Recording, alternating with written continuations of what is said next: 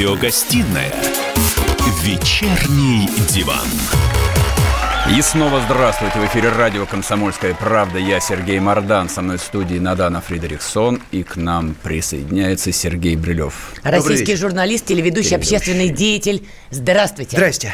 Спасибо, что забежали к нам на вечерний диван. В родную газету, что ж не, не забежать. У меня первое место работы. На- Отдел науки и образования «Комсомольской правды». А мы Орган знаем. СК ВЛКСМ. А мы знаем. А, хотели с вами вот что обсудить. На Сергеем по плану это стояло. Как обычно, больная тема – попытка переписи истории Второй мировой войны. Ну вот, в частности, бывший президент Украины Леонид Кравчук сначала заявил, что он вроде как видел какие-то документы. Что А встреча Сталина и Гитлера да, во во Львове? Львове. А теперь говорит, нет, документов не видел. Просто читал в газете. Да, просто где-то Какой прочитал. не помнит. Вот ш- вы, как профессиональный медийщик, можете объяснить, что это было вообще? И главное, для чего? Что происходит? Это цивилизационная загадка, если честно. Мне на самом деле совершенно непонятно, зачем люди ставят себя в такое неловкое положение. А вот эта вот история как будто по методичке. Помните, лет пять, наверное, назад э, посол США в Белграде сказал, что Югославию, ну, Белград, Сербию, освободил четвертый украинский фронт. И причем тут как бы советская армия, русские. И ведь сейчас то же самое Зеленский повторил, да, что э, Освенцим освободил украинский фронт, Да. и все там были украинцами и так далее. Только когда ты говоришь узниками лагерей, немножко другая история появляется. Знаете, я вам немножко асимметрично отвечу. Вот мы с моим английским коллегой Бернардом О'Коннором в этом году, э, теперь уже в прошлом, выпустили первый том нашей книжки, сейчас к Дню Победы выпускаем второй. Называется «Разведка. Нелегал наоборот». Касается истории про то, как 36 советских разведчиков-нелегалов были заброшены в тыл к немцам э, с помощью британских спецслужб. А, клевая история, клевая. Почему была засекречена 70 лет? Потому Почему? что, по образному выражению одного э, западного исследователя, как опозорившиеся любовники в холодную войну, Советский Союз и Соединенное Королевство пытались замести это под э, значит, коврик истории, потому что как же так? А дальше начинаются истории, э, ну, к сожалению, я их слышу, вот при всех моих отношениях. Не, ну слушай, ну Советский Союз это же тоталитарная машина, и она с такой же тоталитарной Германией сошлась. Только вот, если мы говорим, например, на той же, ну, еврейскую тему, она сейчас много звучит в эти дни, а вот ведь тоталитарный Советский Союз принял тех евреев, которые смогли пережить Холокост. Куда они ушли-то? В тоталитарный Советский Союз. И выжили те, кто ушел еще дальше на восток. А, был ли он тоталитарный? Был. Я, кстати, вот в этом смысле, может быть, занимаю не, не очень приятную для многих ситуацию. Да, Советский Союз был тоталитарным государством. Как будто это что-то плохое. Ну, Ну, это уже о вкусах разбираться, поспорим. разбираться и Потом. разбираться. А, но для нас это была война за национальное освобождение. И если бы не освободительный поход Красной Армии, польской государственности бы не было. Ну, вот они сейчас считают Ей была уготована судьба генерал-губернаторства. Позвольте, я вас перебью, обоих. Ну-ка. По моему глубокому разумению, вот всерьез обсуждать исторические аспекты событий 85-летней давности, это все же удел историков. То есть людей э, младше 40 лет это точно волнует очень слабо. Во мне, очевидно, говорит кандидат наук, завершающий докторскую. Сове- да. советский человек плюс, такой же, как и я. Поэтому, то есть, мы в этом выросли, у нас это вот часть, Ну нашей, да, да, да. Нам часть, надо наш- ничего объяснять, да, часть правда. нашей идентичности. Тем не менее, я вот, э, в отличие от многих, совершенно не склонен э, не говорить про то, что вот есть телевизионная пропаганда, во-первых. Плюс я точно совершенно не склонен э, предполагать, что на телевидении работают люди глупые, и которые просто отрабатывают пресловутую методичку. То есть, если есть запрос, он действительно есть, а эта тема заполонила все федеральные каналы, мы ее обсуждаем неделю. По вашему мнению, абстрагируемся от пакта Молотова-Риббентропа, от всего. Для нас сегодня почему это важно? Вот для нас сегодня-то это зачем? Ну, две причины. А, Первая, хотя это редко произносится вслух, но Великая Отечественная война для Советского Союза, для России была войной за национальное освобождение, и за национальное выживание. Ну, официально же было сказано, что здесь вот, ну, есть некое жизненное пространство, заселенное недочеловеком. И вдруг это недочеловеки наносит такой сокрушительный ответный удар, что доходит а, до э, Берлина. Берлина. И поэтому как бы она, вот, она потому и называется Великая Отечественная война. Да? Э, ни одна другая страна такое количество территорий не потеряла, количество людей такого не потеряла.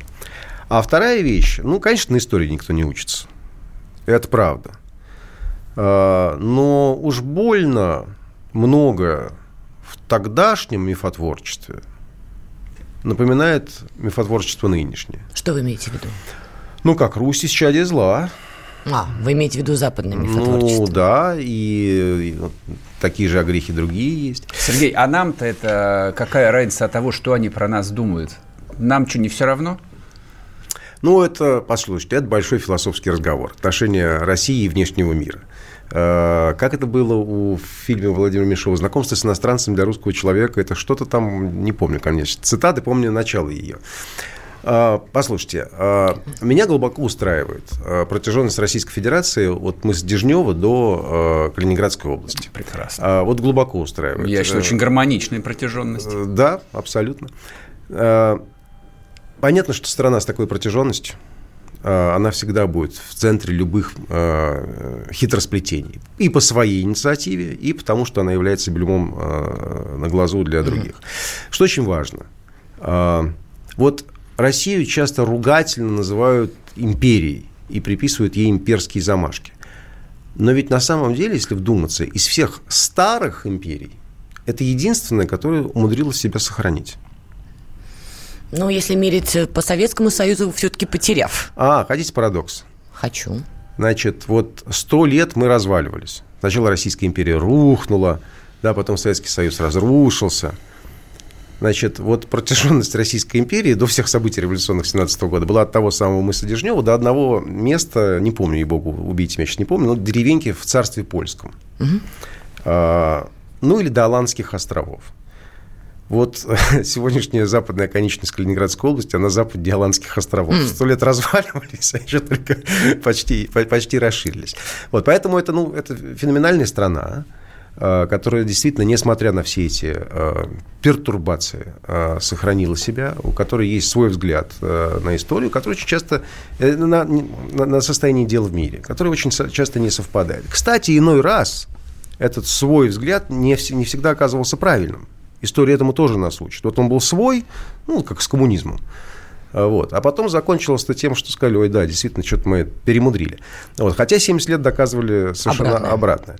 Вот. Тут надо тоже быть э, осторожным и к, сам, к самим себе.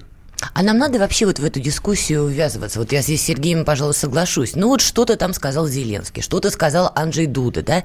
Ну, поскольку мы в России знаем свою историю, зачем нам вообще парировать, нет, отвечать? Я прошу прощения, эта дискуссия направлена внутрь. То есть, э, Надо услов, ли вовне условно вовнутрь, говоря, телеканал Россия... Я бы не сказал, что она направлена только вовнутрь, потому что, вот знаете, я сейчас э, проводил несколько в моей параллельной жизни, вот меня назвали общественным деятелем, в моей параллельной жизни я провожу сейчас некоторые вещи, посвященные 75-летию Победы в очень дальних странах. В очень дальних странах. Европейских. Уругвай. А, ну не совсем европейских. Куба. Куба далеко, Куба рядом. Вы не представляете, какая потребность на эту тему поговорить? Так там возможно. А нам-то это зачем?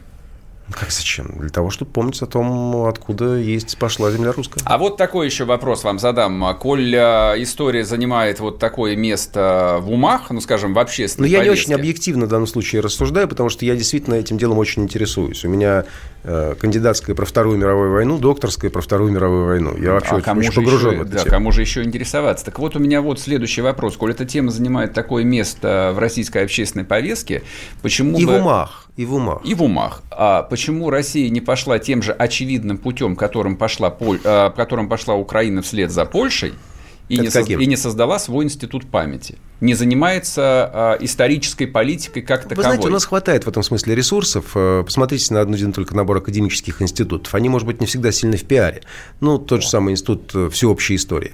Сейчас есть другая э, штука такая, вот она поразительная. Об этом, кстати, академик Туркунов говорил, ректором ГИМО, который возглавлял вот эту самую российско-польскую комиссию по спорным историческим вопросам. Там Туркунов был вовлечен, и Чубарьян, два академика, угу. в эту историю. А некоторое время назад вышла книжка, книжка «Компромисс» компромисс. Она внутри себя дискуссионная, но тем не менее российские и польские профессиональные историки в основном договорились. Там, конечно, есть разница интерпретаций по определенным вещам, но в целом было какое-то вот общее, если даже и не согласие, то согласие в том, что мы не, в чем мы не соглашаемся. Mm-hmm. Ну, то был некий набор такой. И вот сейчас как будто этой книжки не было. Ну, а, так, может, так может быть потому, что нету специального Политика. института, который бы занимался этой политикой внутри, как частью внутренней политики. ДПР, да, у нас страдает. Я с э, опаской отношусь к созданию каких-то очередных структур, но вот что мне сейчас лично очень симпатично, очень симпатично, Это инициатива, о которой я вчера буквально узнал, к стыду своему. Оказывается, она уже была, но я вот был не в теме. Угу. И давайте, кстати, я воспользуюсь вашим эфиром, чтобы рассказать. Потому что вот это реально очень интересно. Давайте, Значит, одна минута осталась. 33 миллиона советских людей были вовлечены в Великую Отечественную войну. Вовлечены. И погибшие, и воевавшие. Фотографии есть только на 15. Существует 18 миллионов человек без лиц. Сейчас Министерство обороны просит всех залезть в семейные архивы. Угу, угу. В архивах этих фотографий нет. И найти. И это месседж одинаково важно и для бабушек, которые могут только и помнить, и для молодых ребят, которые пусть посмотрят. Это на архиве вооруженных сил, эта опция сейчас Там будет есть. река памяти, они будут да. делать в Кубинке. Офигительная история. И вот через эту семейную историю, слушайте, такие политики люди доберутся. А вот семейную историю свою узнать, а через нее уже и выйти на какие-то обобщения, замечательно. Я вот всячески поддерживаю, буду сейчас, кстати, у себя в программе тоже. Это, это очень хорошая история, она очень личная, это вот а, вне области пропаганды, это именно в области личной памяти. Угу. Вернемся к вам после перерыва, не уходите, услышите еще много чего интересного. Я придумал такой сюжетный ход. Давайте я скажу некую чудовищную вещь. Это будет неудивительно скопление мигрантов – это не прогрессивная тема, не техническая, а стереотипная.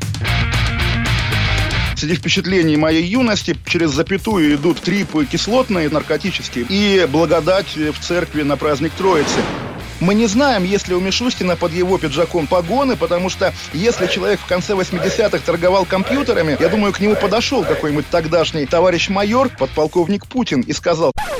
А вот тут вот уже Программа «Кашин-Голованов. Отдельная тема». По будням в 9 вечера по Москве.